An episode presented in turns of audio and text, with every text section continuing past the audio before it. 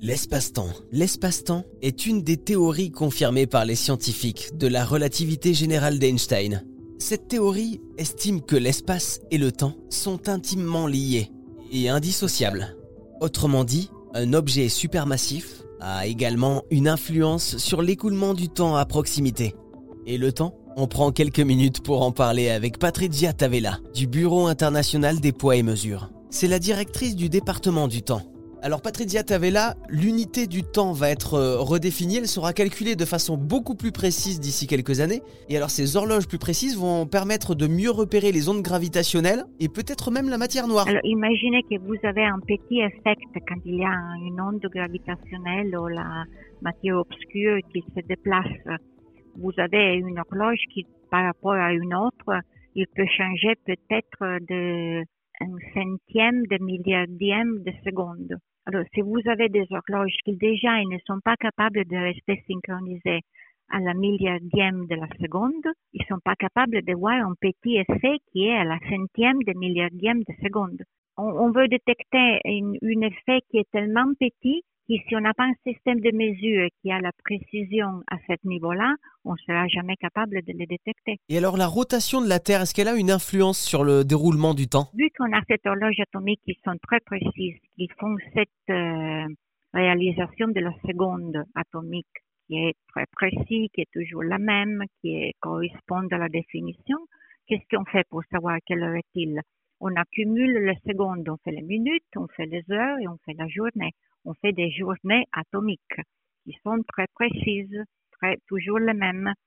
Mais après cette journée atomique, on veut aussi qu'ils soient en accord avec la journée de l'astronomie, avec la rotation de la Terre. Il, est, il y a des irrégularités dans la rotation de la Terre. Hmm. L'été, il tourne euh, plus vite, par exemple, que l'hiver.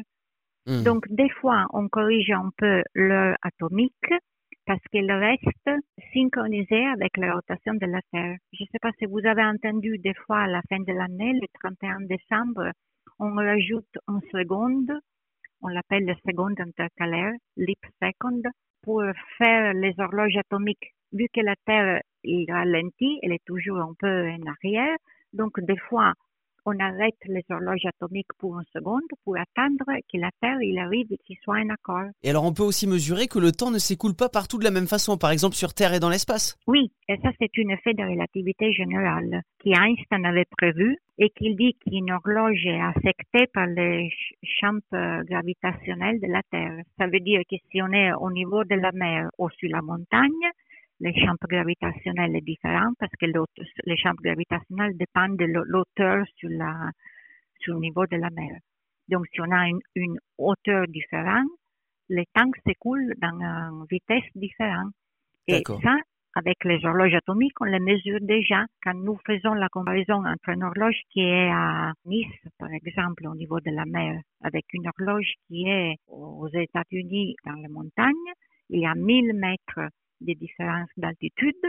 Et il faut considérer que les horloges qui sont en Colorado, ils vont plus vite que l'horloge de Nice. Donc le temps passe plus vite en altitude? Oui, en montagne, ça passe plus vite. Même la tête, par rapport au niveau des pieds, il y a déjà une différence.